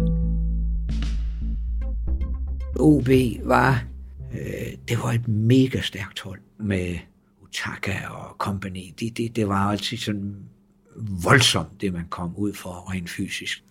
Øh, og jeg, jeg har det sådan, jeg har aldrig sådan, hvis jeg ser på min record, jeg, jeg, jeg har ikke en positiv score på Odense Stadion, det har jeg ikke. Jeg har aldrig vundet OB før, og OB er et rigtig godt hold på det tidspunkt. Øh, og det har altid været meget rigt at spille der. De er stærke på hjemmebane og alt det her. De har sgu et ret godt hold, kan jeg huske. Og jeg tænkte, okay, det bliver en, det bliver en stor opgave. OB på udbanen og så videre, så videre, så videre. Men øh, vi kom jo bare bullerne med det der, vi kom bullerne med. Altså masser af power energi. Øh, god struktur, og så havde vi nogle individualister. Og spiller en sindssygt god omgang fodbold, kommer foran på et, en hammer fra Søren Berg. Altså Søren Berg, han, han knaldede en, altså, han knaldede en, en, en, en bold ind, der, der var så vildt. Og vi kommer også foran 2-0. Bæk, han bare hammer den op i hjørnet. For se, hvor han dribler. Han laver en eller to gode driblinger, og så klapper han bare til den, hvor den bare bliver trukket i en snor hele vejen op i krydset. Altså, det var også bare et eller andet sted i historien, at, at alt, hvad vi rørte ved, blev til guld. Øh, men så har vi en fase, hvor OB reducerer. Og jeg kunne se, at Berg, øh, Fischer, Carlsen og øh, Lorentzen var sgu overmatche.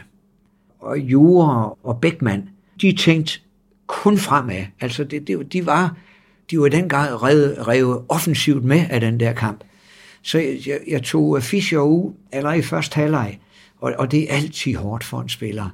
Øh, og jeg vidste, at jeg skulle bruge ham runden efter, og så kom øh, Damborg ind, og så øh, fik vi ligesom øh, reddet det, og så efter det kommer vi også foran 3-1. Og mens Randers udraderer ligaens nummer 2, OB i egen hule, står den i farum langt inde i anden halvleg stadig 0-0. Og kæft nu, det hele det lykkes bare. Det lykkes bare. Også fordi vi så vinder i OB, hvilket man ikke rigtig gør. Jeg tror, at der er nogle af dem, da de går i omklædningsrummet, der, der tror de, at, øh, at vi er reddet. At øh, AGF ikke kan komme, på, øh, kan komme foran os. Men i Farum gør AGF det utænkelige og tager med et mål af Stefan Petersen alle tre point med tilbage til Aarhus. Altså, lige da vi vinder kampen og bare tænker, yes, nu, nu, nu er vi reddet, og, øh, og nu, nu kan de andre ikke nå os, eller øh, et eller andet, og så får man lige, at AGF de også har, har vundet deres kamp, så, der, så det skal afgøres i den sidste kamp. Så lige pludselig så, så var der kamp om det igen. Hvis AGF havde tabt point i den kamp mod Nordsjælland, som alle troede, de ville gøre, så havde vi allerede sikret os en, en runde før, og det gjorde vi ikke. Og den, den gjorde sindssygt ondt på os alle sammen. Der får vi lige et slag koldt vand i hovedet. Ikke? Der følte vi jo, at det kunne have været den dag. Det var der, det var et øv. Altså det rigtig første øv, tror jeg. Det var, det var den kamp. Altså en sindssyg uppercut, fordi vi troede, vi havde reddet os, og nu kunne vi endelig uh, slappe af, og den sidste kamp var sådan i gåsøjne lidt ligegyldig. Der havde vi været oppe, og vi havde været nede, og så kommer vi op igen, og så får vi den her klud i hovedet, at ah, den, er ikke, den er ikke sikker endnu. Og der, der var klar over, der, der, blev, der lå også et stykke mentalt arbejde at få sagt, ja, det er fantastisk, det vi har lavet, men hvis vi skal, for alvor skal skrive øh, historie, så, så, så er vi altså ikke færdige endnu. Jeg kan huske, der var rigtig mange fans med dernede. Så, så på et tidspunkt, så, jeg kan ikke huske, om det var PC eller Jakob, så, så siger han, øh, der er 2-3.000 fans nede i hjørnet. De, de står og råber på dig. Du er nødt til at komme ud. Jeg tror, jeg gik ud på strømfødder, ikke også? Og, og lige hilste, ikke også? Og de fejrer jo øh, os som, som verdenshelte. Og jeg gik med den der fornemmelse, simpelthen, det er jo ikke forbi endnu. Øh, så, så det var sådan, det var, det var en underlig følelse. Dels glæde og stolthed over, at vi har vundet den kamp dernede, og vi har fortsat vores stime, men også ikke bekymring, men, men realisme omkring, det kan godt være, at nu er vi så forbandet tæt på, på, på målstregen efter at skrive historie, men øh, det er ikke sikkert, at øh, det er ikke sikkert, at eventyr får den der lykkelige udgang.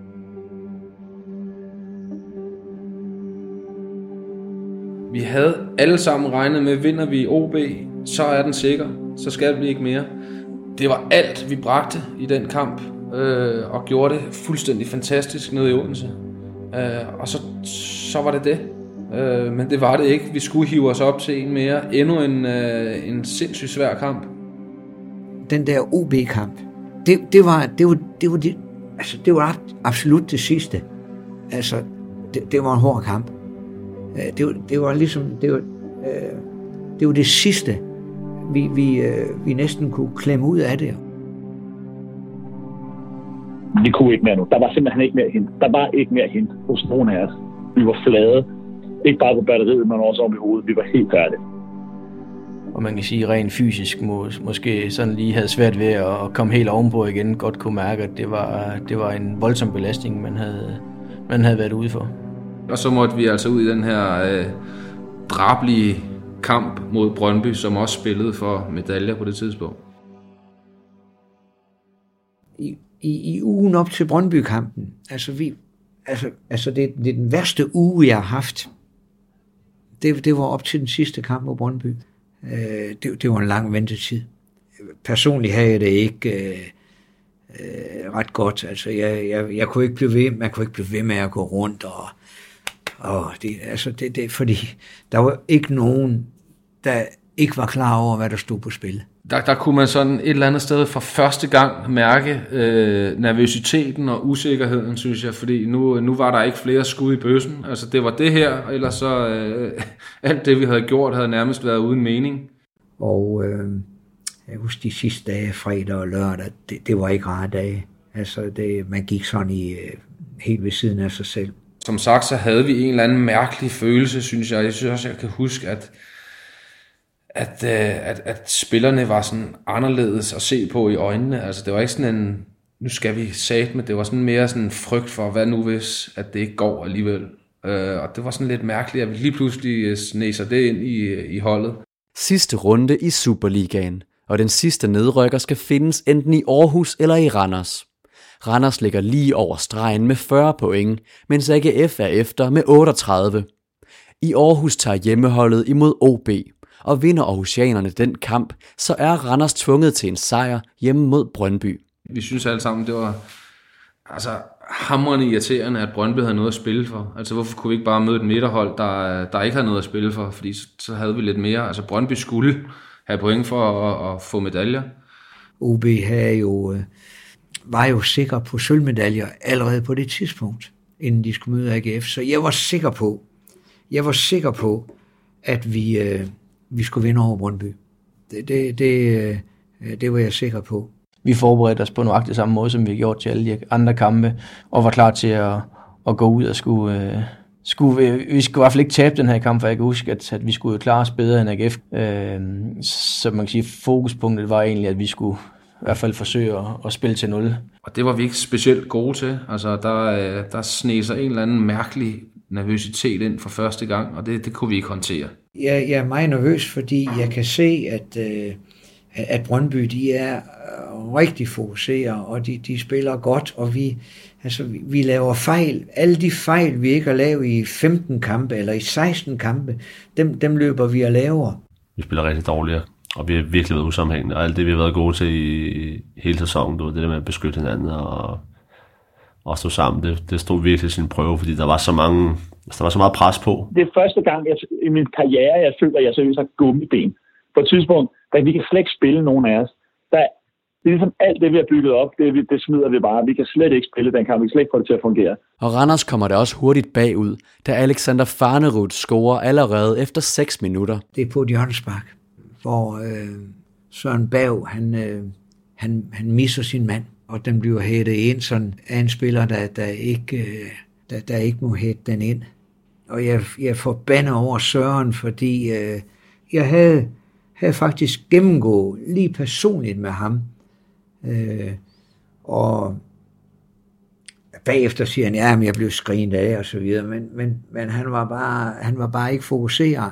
Så Øh, den, den sagde jeg sådan, og øh, den, den sad jeg sådan og, den var hård at komme øh, ud af.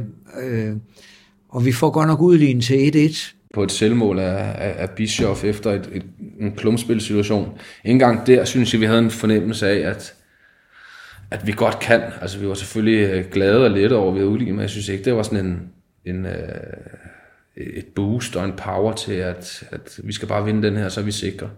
Men Jan Christiansen laver to mål for, for Brøndby, sådan to mål, som vi ikke skal indkassere. Jeg kan mærke på holdet, at, øh, at vi er nervøs. Vi spiller ikke med den power, og altså det, det er sådan en bekymret nervøsitet, vi spiller med. Man tænkte mere på, hvordan det gik i den anden kamp, fordi vi selv havde en følelse af, at vi, vi, vi kan sgu ikke klare mere. Altså, vi, vi har ikke mere at give af. Man skulle bare have positive øh, nyheder et andet sted fra. Når vi ikke selv kunne, øh, kunne levere dem, så, øh, så løb man bare krydset fingre for, at de så kom et andet sted fra. Men jeg var også meget ops på at lytte på, øh, på tilskuerne, hvordan de reagerede undervejs. Så der løb man egentlig mere og, og fokuserede på, hvordan det gik i, øh, i AGF's kamp, end hvordan det gik øh, i vores egen kamp mod Brøndby. Så jeg lyttede rigtig, rigtig meget efter til, hvordan det gik i den anden kamp, og håbede jo bare helt vildt, at, at OB ville hjælpe os, og jeg troede faktisk ikke på det. Øh, jeg troede faktisk ikke på det, inden at OB ville gøre noget. De havde sikret sig det, de skulle, så de skulle bare ned til, eller til Aarhus, og så, øh, og så hjem igen med deres sølvmedalje om halsen. Så jeg troede ikke på noget hjælp overhovedet. Elstrup sad ved siden af og, øh, og var i øh, telefonisk kontakt, ikke? også sådan vidste, hvordan det gik ned i Aarhus. Og jeg har sagt, jeg vil ikke have nogen informationer fra dig. Det kan godt være, jeg spørger dig, men du skal ikke fortælle mig. Øh, og han er, han er, han er, han er meget afslappet. Øh, vi løber sådan rundt og spiller og prøver sådan at det lidt og lidt rådvild. Og... Og så lige pludselig så råber jeg ud til Søren P. kan jeg bare huske. Søren, nu må vi kraftedeme at komme i gang. Altså, kom nu, mand. Kom nu i gang. Og så kan jeg lige se, at han har snakket med, med Hugo ude på siden. Og så kan jeg bare roligt kende roligt. Jamen, jeg mener, jeg får den fra... Jeg mener, jeg får den fra Carlsen. Jeg prøver, jeg tror, jeg ud på øh, pastoren i AGF eller sådan noget. Jeg, huske, det. jeg tror, det var Claus Bo, der var dommer faktisk. Så kommer han så, bare tage det roligt, siger han så. Så siger han, det står 3-0. AGF er bagud 3-0, råber han det. Er du seriøs? Ja, rolig, rolig, siger han så bare. og jeg bare, huha. Nå, okay, men så 3-0. Hvor meget skal vi have det her? Altså, det behøver, vi har jo klaret den jo. Jeg løb der sådan og små øh, grint lidt, kan jeg huske, og havde det, øh, havde det meget sjovt. Jeg tror nærmest ikke, jeg havde bolden de sidste 20 minutter, for at være ærlig. Jeg løb bare rundt sådan i, i min egen klokke. Men det er jo også, altså det, det, er jo, det er jo farligt det der. Alle har den fornemmelse, at det er afgjort. Altså jeg, jeg, jeg vil ikke tro på det. Jeg var måske den sidste, der var overbevist, men øh, det, det er ligesom sådan en, en, en pæn del, altså sidste halvdel af anden halvleg, fordi jeg sidder jo også selvfølgelig og regner ud, at hvis øh, AGF har 38 på det her tidspunkt, vi har 40 uafgjort til AGF, og skal de trods alt lave tre mål, så kommer de kun på 39. Så er vi ude i så var vi ude i matchfixing og ting og sager, hvis, hvis, hvis det skulle skride. Det jeg husker, det er, det er jublen lige, da, da der bliver fløjtet af. Øh, på trods af, at vi taber 3 til Brøndby, så går alle folk jo fuldstændig amok. Altså, øh, det er ligesom, at man har vundet, øh, vundet DM. Så det var sådan en, øh, fra at gå til at være total afmagt, og vi er helt væk og skændtes og taber en kamp for første gang i, jeg ved ikke hvor lang tid, til, I har reddet jer, men nu skal I være glade. altså, der var sådan en, øh, altså, det havde været nemmere at sætte i en kontekst, hvis vi havde vundet 2-0, og så juble på stadion og så videre, så videre. Vi var blevet, altså, vi blev skilt ad, synes jeg, og været dårlige, og tabt 3-1. Og så skulle så vende det der, altså det der gå fra at være sportsmand og have tabt i en kamp til en bedre modstander, så lige pludselig, nu skal du være glad. Så at stå og juble som en, en idiot, når man har tabt en kamp, det var en lidt mærkelig følelse. Men det var vi jo fuldstændig ligeglade med, fordi vi havde gjort noget, der, der ikke kunne lade sig gøre. Så, øh, så det, efter kampen, vi jubler, vi jubler, og Brøndby jubler, og vi krammer hinanden af vores venner imellem Brøndby og Randers. Så, ikke? Og man bare, ja, vi får bronze, ja, ja, vi tabte, ja, fuck det, vi, øh, vi overlevede, og AGF er ude og sådan noget. Og så også lige, at det er AGF, der ryger ud. Det er jo også vildt, ikke? At det var AGF, vi hentede. Altså, det var, det var den følelse, der var ekstra sindssyg, at det lige præcis var dem. Altså, det kunne ikke være bedre. Ja, det er jo bare øh, en, en voldsom lettelse i forhold til alle de der tanker, man havde haft om øh, negativ spiral i forhold til, kan det nu lade sig gøre, hvad sker der, hvis vi rykker i første division, og øh, hvad sker der med holdet, hvad sker der med klubben, og det ene og andet, og det kunne man bare lige pludselig smide, smide skraldspanden det hele og sige, at vi klarede den, og det er bare en, en ny sæson i, i Superligaen. Men tænk, hvis vi havde lavet den her forårssæson, og så det hele var smuldret i sidste øh, runde, fordi vi taber til Brøndby, det havde været totalt ubærligt. Og, og det er først sådan, da, da kampen så er forbi, ikke også sådan, jamen, så er det det der stress og pres siden øh, 2. januar, eller i hvert fald siden sæsonen startede, så, så det er mere forløsning og lettelse, end, end det sådan er, er triumf og, og glæde. Altså det, det er bare sådan ting, åh, oh, hvor er det dejligt, altså.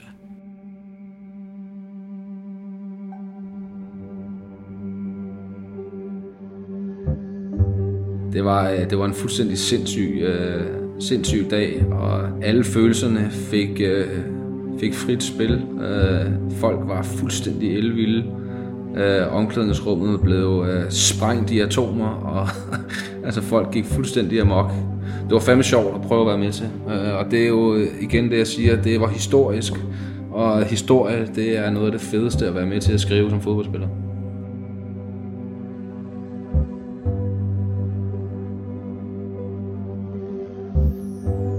Det jeg godt kan lide ved det her, det er, at, øh, at det var ikke fra scratch. Det, vi, var, vi, vi startede fra minus. Det var ikke det, at vi klarede frisag. Det var ikke det, at vi var forårsmestre. Det var ikke det, at vi havde 16 kampe i træk uden nederlag. Det var ikke det, at vi hentede 40 point, med, hvor vi startede med, med, med, med 8. Altså det, det, var, det var alle, alle tingene. Det er jo sådan, uh, det er once in a lifetime. Så jeg er jo egentlig taknemmelig for, at jeg har været en del af det. Uh, for jeg tror aldrig, det kommer til at ske igen.